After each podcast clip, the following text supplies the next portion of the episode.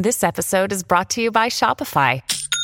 Forget the frustration of picking commerce platforms when you switch your business to Shopify, the global commerce platform that supercharges your selling wherever you sell. With Shopify, you'll harness the same intuitive features, trusted apps, and powerful analytics used by the world's leading brands. Sign up today for your $1 per month trial period at shopify.com slash tech, all lowercase. That's shopify.com slash tech.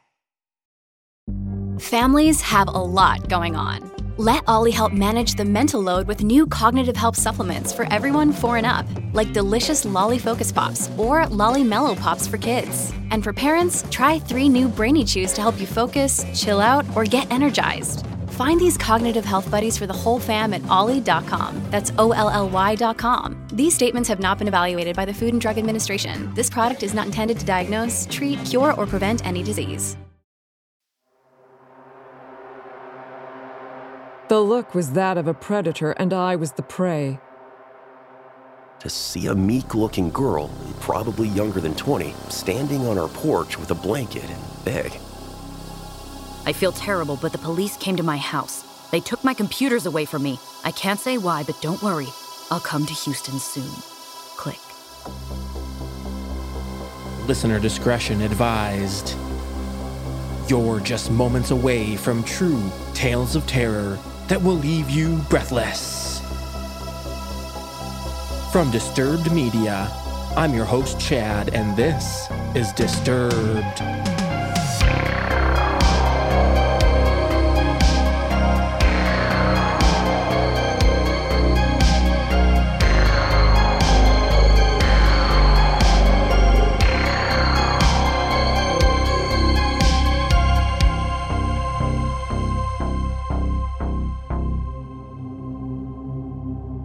Thanks to Acorn TV for supporting Disturbed. Acorn TV is a subscription streaming service from AMC Networks that offers world class mysteries, dramas, comedies, and documentaries from Britain and beyond, all commercial free. To try the service out and get your first 30 days free, go to acorn.tv and use promo code DISTURBED. Welcome back in, everyone, and thanks for joining me for our 50th episode of Disturbed. And that means we've been doing this for nearly a year already. Time certainly flies when you're hearing good, true horror. Our first experience comes to us from Reddit user Moonlight Moody. And remember, don't open the door to strangers. Performing this experience is Matt Bradford.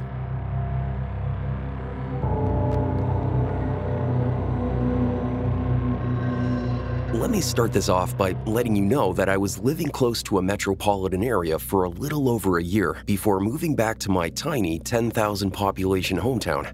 And before that, I was at college and other places, and I didn't interact with anyone from my hometown besides family for many years. Anyway, fast forward to fall of 2020, I moved into a house in the tiny town. One chilly fall night, I decided it was the perfect night to chill and get inebriated off of many glasses of wine. I was relaxing on the couch with my girlfriend when we suddenly heard someone knock on the front door. It was around midnight, so she immediately told me not to answer the door. So I immediately got up to pull up the blinds on the glass portion of the door to see a meek looking girl, probably younger than 20, standing on our porch with a blanket and beg. I was shook by this because in a town like this, in the Midwest, there literally are no homeless people. Or because the town is so small, you usually have a support network when things go sour. So I asked her what was going on. And she said she was homeless and needed a place to stay. And my drunk self thought it was an amazing opportunity to fulfill my need of helping the world by opening my front door to let her stay in the guest bedroom. My girlfriend immediately sat her down and was asking her questions and her answers were pretty vague, thinking back. Eventually, she told us she knocked on every door down the street to find a place to stay because she got in a fight with her mom. So she wasn't homeless. It's also odd to think that a young girl would do that, considering the danger. Eventually, I found out that she went to the same private school that I went to from first to sixth grade, except the college extension of the same campus. We were kind of bonding on shit talking the campus because it's this new age bullshit school run by boomers. But then she mentioned that she had a no contact order for sitting at the same table as someone at the school. my drunk self did not register no contact to mean restraining order. So we're talking, and then she says that she recognizes me from Facebook. I was alarmed, especially because I've never seen this girl before in my life, and we have an almost 10 year age gap. And she told me it was because I posted a local rental on the Facebook home share. It was for my mom, who was a realtor without Facebook. Okay, that's reasonable. A small town. But then she tells me that she knows my mom. I mean, this is alarming because my mom and I have different last names, and she doesn't have any social media or any way to connect us. Another thing, my drunk self registered only the next morning. You know, fast forward to the morning. She says she's going to leave, and I ask her if she wants a ride home because it's cold out. As I drive down the street several miles, I realize she does live on the same street, but she would have also had to pass at least five developments and many rows of houses to get to my house. Was I really the only one to answer the door, or did she target my house? The next day, my girlfriend and I both discussed how odd that was and how many things didn't add up. Later in the day, we come back home from the store and we see the girl in front of our house again. Now, I'm panicking because I'm horrible with confrontation, and my girlfriend said, You let her into our house, you deal with it. She stays in the car, and I ask the girl what's going on. And she asks again if she can stay with us. I panicked and I asked her to come out of the car. And my girlfriend told her that she didn't know if she had a gun or who she was, and she could only stay with us if she opened up to us about everything and, and why she's not going home. We sat her down in the kitchen and nicely grilled her, only to get vague answers.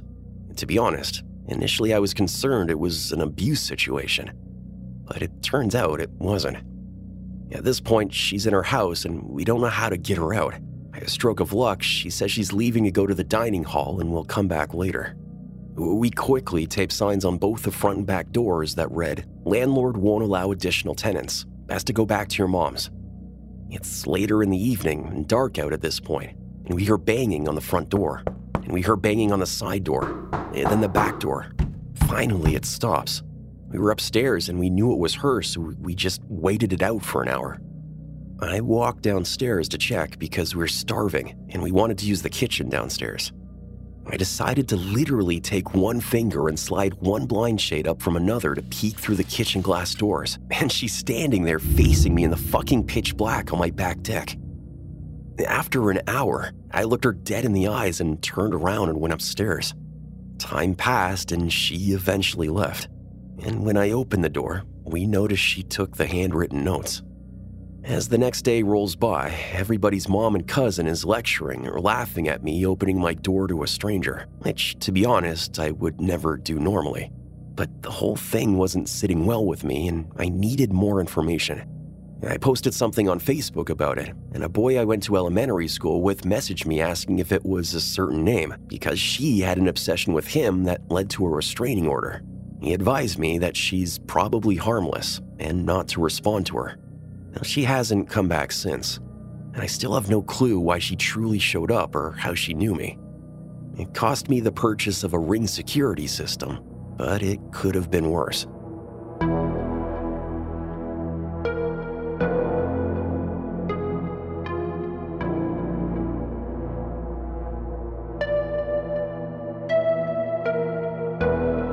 Support the show and get your very own shout out, ad free listening, bonus episodes, and more for as little as $3 a month at disturbedpodcast.com slash support.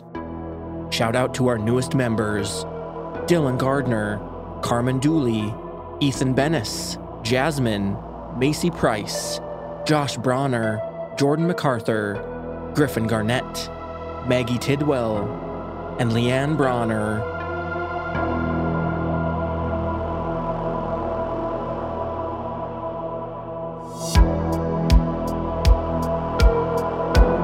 Next up, we hear from Reddit user KF1746. And we learn why not to trust online chat rooms. Performing this experience is Rhiannon Moushall.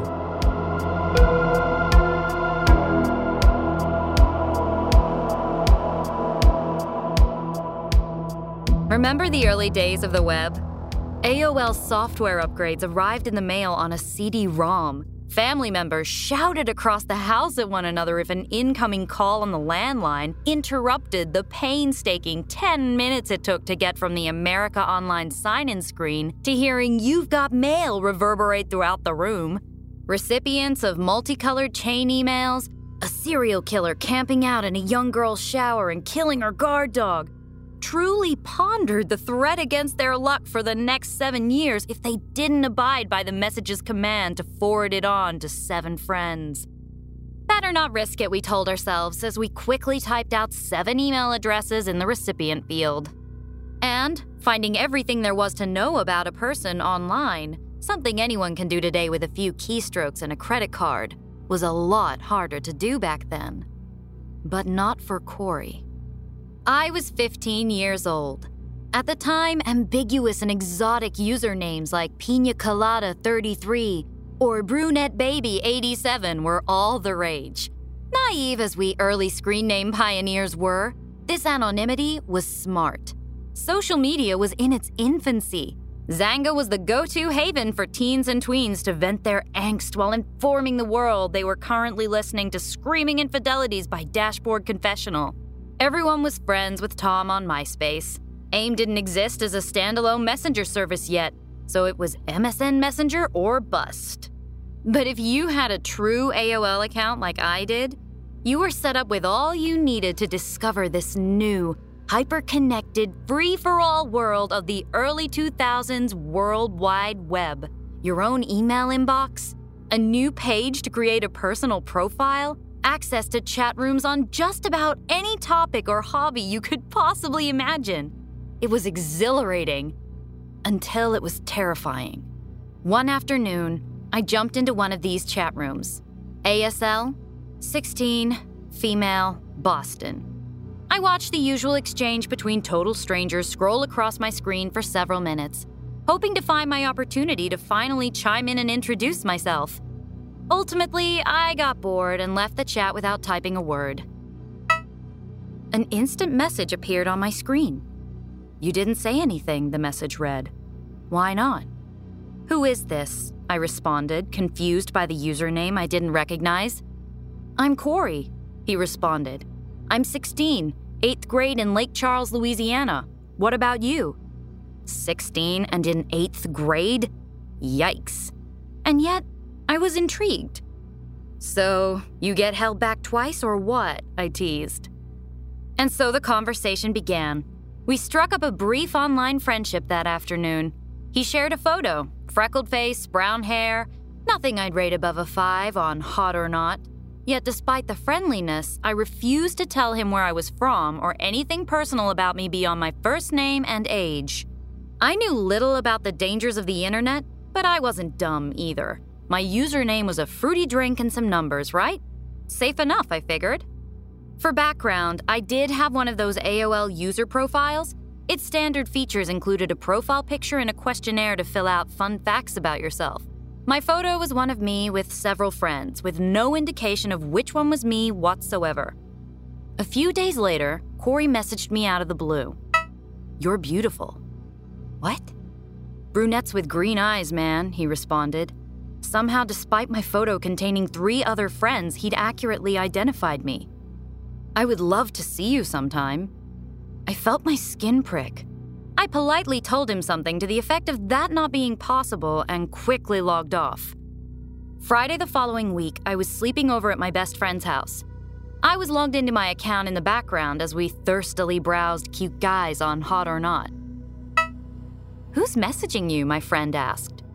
I knew. It was Corey. Hey, you live in Houston. Your parents are James and Sarah Miller, and you live at 1655 South Grand.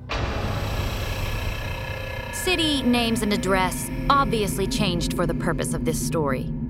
You know that feeling when you're on a roller coaster during a sharp drop and your heart jumps into your throat?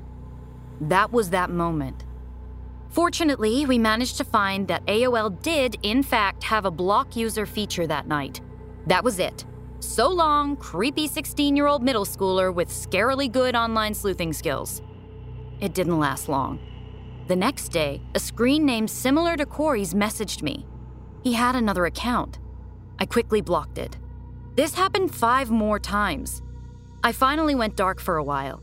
Sure, I missed the thrill of seeing the yellow envelope appear in my virtual mailbox, but it was better than the threat of being harassed by Corey. A few weeks later, I got home from school. My little sister was a baby at the time, 14 years my junior, so she had a nanny who stayed with her during the day while my parents were at work. When I walked through the door of the kitchen, she handed the phone to me. It's for you, she said with a quizzical look on her face. Who is it? I really don't know. Some boy with a twang in his voice? Sounds like he's from East Texas or Louisiana. Oh, God. Hello? I finally muttered into the phone. Hey, pretty thing, it's Corey. Hey, so my friends and I are all into this show, Jackass. We're thinking of making a trip over to Houston and doing some pranks around town next week. How hilarious would it be if I surprised you at your front door? I choked out a nervous laugh. I mumbled an excuse about having a quiz the next day and quickly hung up. For the next few weeks, I slept with a knife under my mattress. I was absolutely terrified I'd wake up to this Lake Charles stranger boy on the balcony outside my window. How did he get my phone number? But just as soon as he'd invaded my sense of security, he seemingly disappeared. No instant messages, no uninvited calls to my home. The knife finally went back to its respective kitchen drawer. Two months passed, and it felt gloriously safe until the phone rang the first week of summer break. Hi, the voice said curtly. Who is this? I politely demanded. it's me, Corey. Let me be clear. This wasn't the same voice I'd heard two months ago. That voice was dripping in southern syrup. It was young and full of mischief. This new voice was different. It was cold. It lacked any discernible accent. It was older. I was speaking to a grown man. I'm sorry I haven't been able to talk to you. He hurriedly blurted. Why did he sound rushed? I feel terrible, but the police came to my house. They took my computers away from me. I can't say why, but don't worry. I'll come to Houston soon. Click. That was the last day that I used that fruity username. I deleted that account and created a new one. I embarrassingly told my parents I'd made a huge mistake, despite having shared nothing that could have easily revealed my personal identity. Even if I had, the threat back then wasn't what it is now. This was nearly 20 years ago. People simply didn't have the online presences that they do today. As a teenager with no social media yet, I was virtually a ghost. But still, I was convinced I was somehow culpable for this stranger, this man, a predator who clearly had advanced knowledge of computers and the internet, singling me out and making it his mission to learn everything about me through whatever means possible. He was determined to get to me. I'm only grateful that even at 15, I knew better than to trust that this freckle faced kid from an online chat room had fully benign intentions. Two decades later, I still wonder where Corey ended up. Hopefully, behind bars.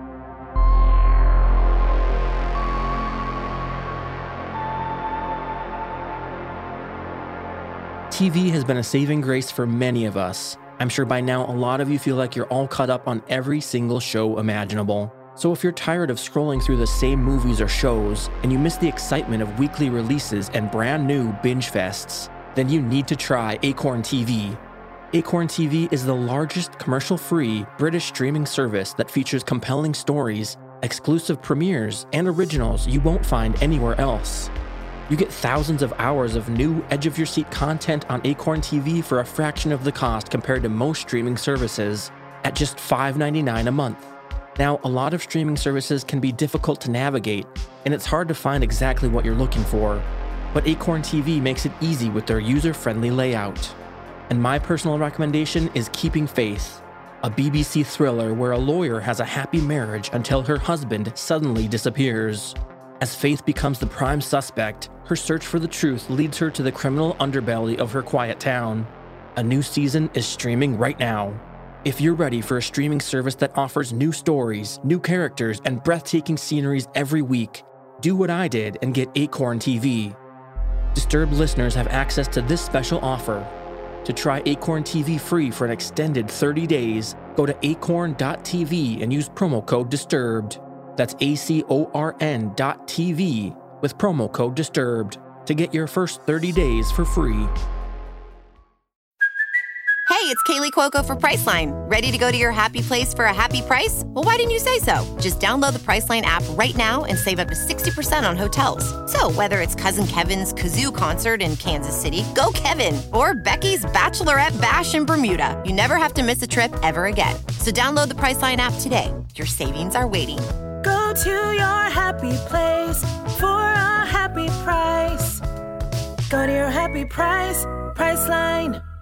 Hello, everyone. My name is Matt Neglia, and I am the host of the Next Best Picture podcast, part of the Film Entertainment Awards website, nextbestpicture.com. On our show, we explore all year long what is possibly going to win Best Picture at the Oscars. We do this by conducting interviews with people within the film industry, holding weekly reviews of the latest theatrical releases, and on our main show, where we dive into various different topics, answer your fan questions, and also do our best to explore Oscar history's past in hopes that it will tell us something new for this upcoming award season race. We hope that you will join us on all of the various podcasting networks. We look forward to seeing you over at nextbestpicture.com.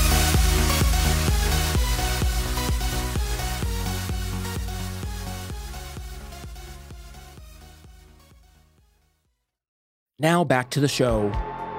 And finally, our title story is a listener submission by way of email from Amanda. Most times, when you're in a public setting with people around, you feel somewhat protected from bad things happening. In this story, we learn that people with bad intentions don't necessarily care how safe you feel. Performing this experience is Nikolle Doolin.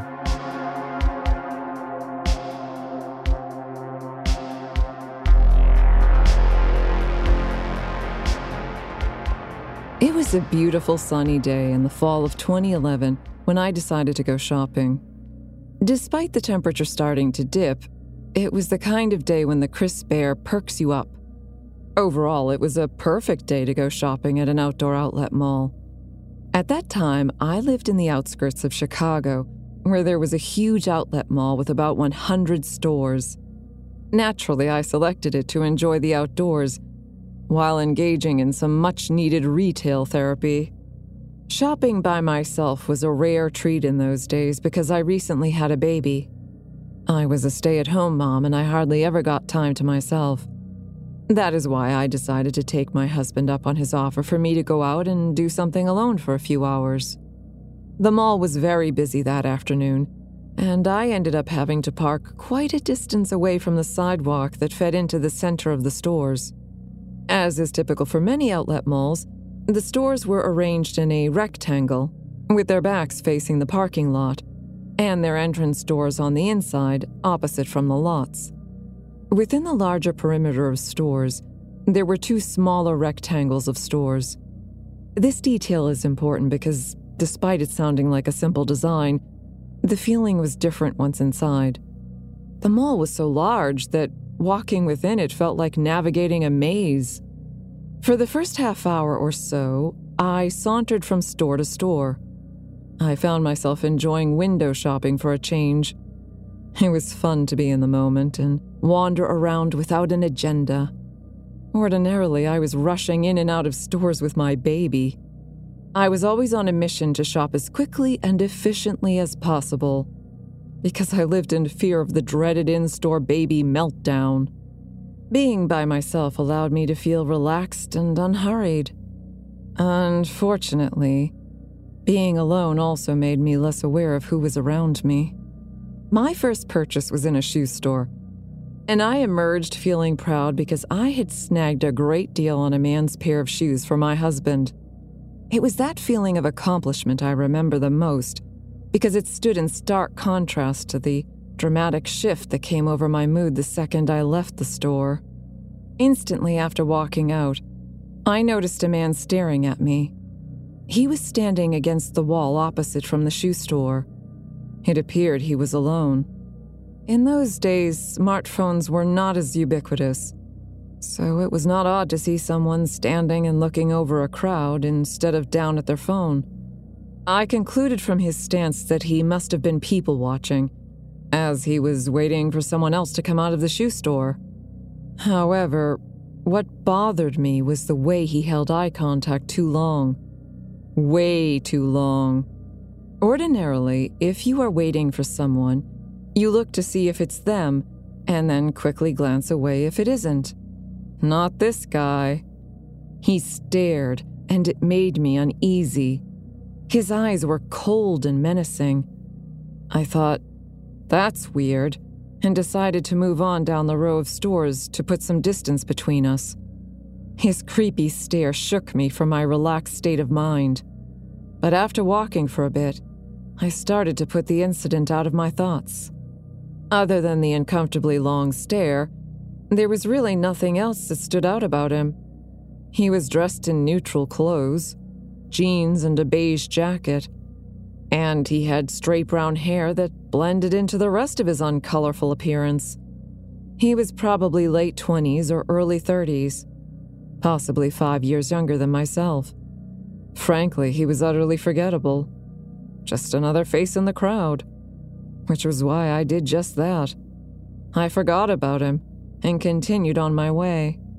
I was determined to find something for myself because I knew my husband would scold me if I only brought back something for him. My focus became only on women's clothing stores. I went to one of my favorite retailers next and spent more than 25 minutes inside. As was my custom, I walked straight to the back of the store where the sale items were hanging. I had my back to the door and didn't notice for several minutes that the man had entered behind me. I had been taking time to gather up multiple pairs of pants to try on in the dressing room.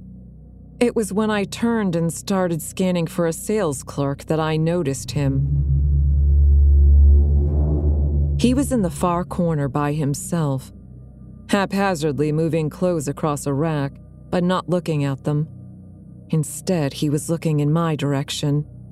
I made eye contact, and once again, I saw the same intense hostility in his eyes. It was really creepy and I decided to continue to find someone quickly to let me into the dressing room. Because only women were permitted to try on clothes, I made up my mind that I'd take a long time to test out the pants. I did this on purpose. I hoped the obviousness of that man by himself in the store would become apparent to others. I figured that if he stood out like a sore thumb, he would feel awkward enough to leave. My plan worked because he was gone when I emerged from the dressing room. Relief immediately came crashing over me. I was grateful he was nowhere in sight. And then I felt a little silly because I figured I was making too much out of a coincidence. So, what if he happened to come into the same store as me? I purchased my items and exited the store through a glass door that swung open to the right. Rather than immediately turn left and carry on, something compelled me to look right, even though I did not intend to go that way. There he was, the man, leaning up against the wall adjacent to the door. To my horror, he was looking right at me, as if his eyes were a torpedo that had locked on their target. The look was so intense that there was no dismissing it as just weird. The look was that of a predator, and I was the prey. Instantly, I knew I was in trouble. In response, I turned left and started walking briskly.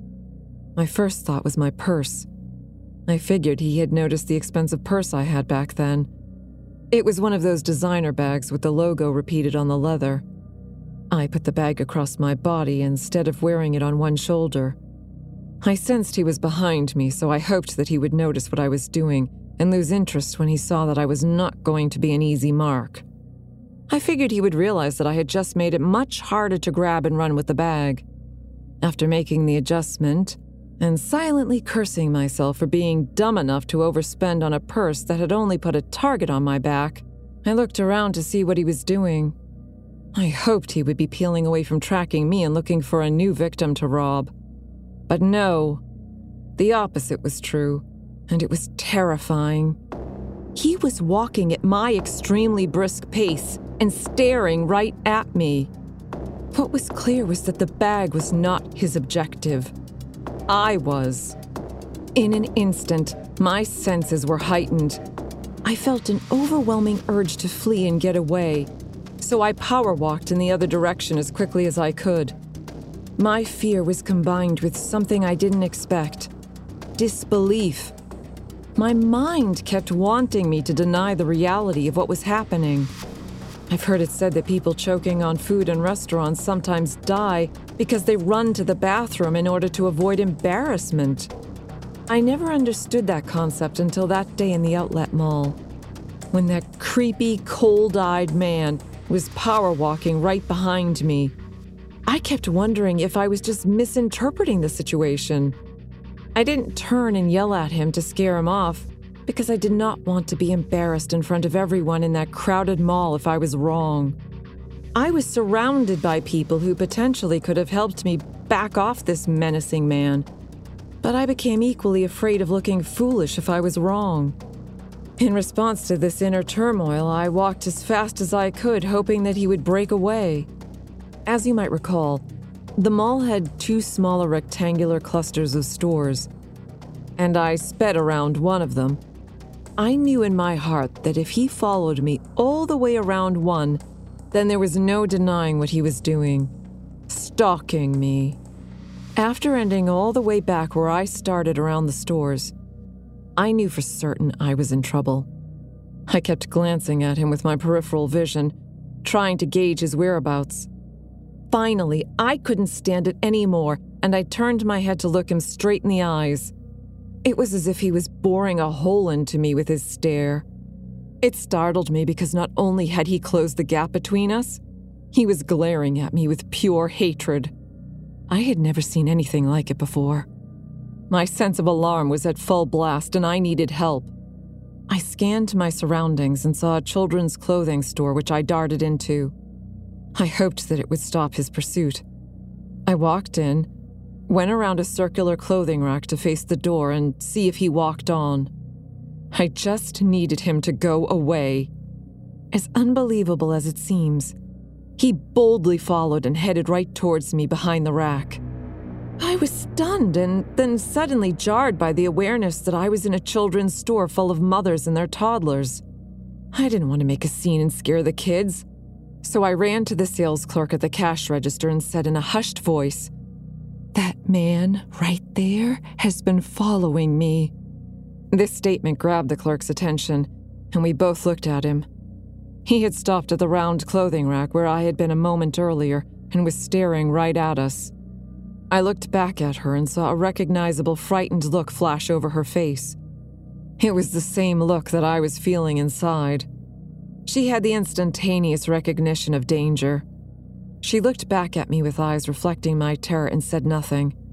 Fear gripped me once more when I saw that she was frozen and was not launching into action on my behalf. She was paralyzed with fear.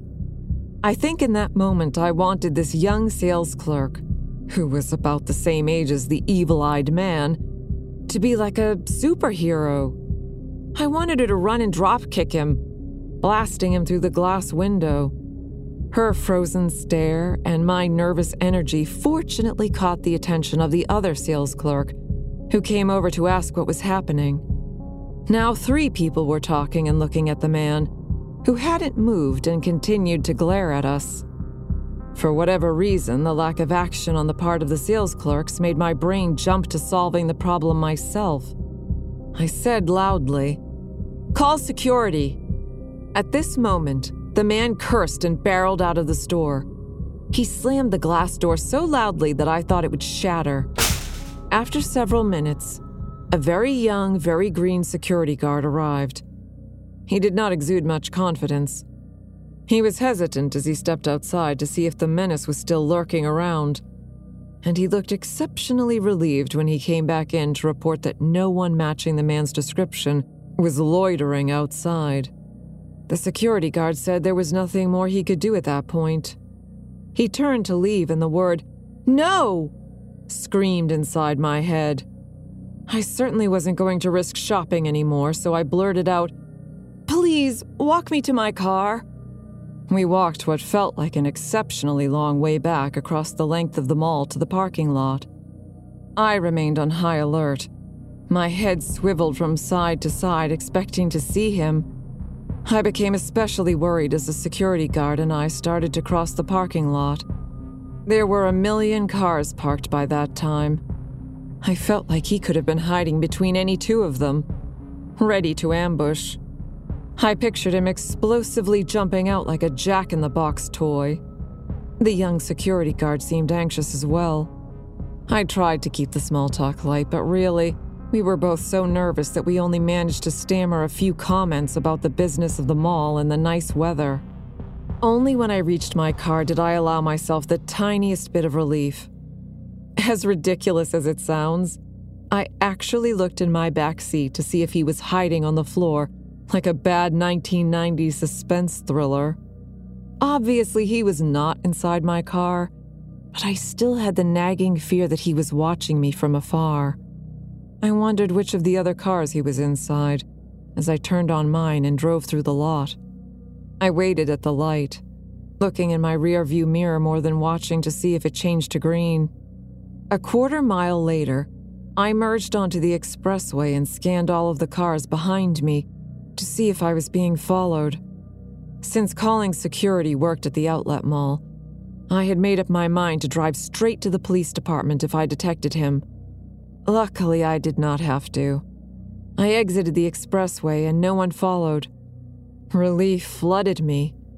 But to this day, I know who is around me when I shop, and I've mastered the art of side eye at anyone who follows in my direction for too long.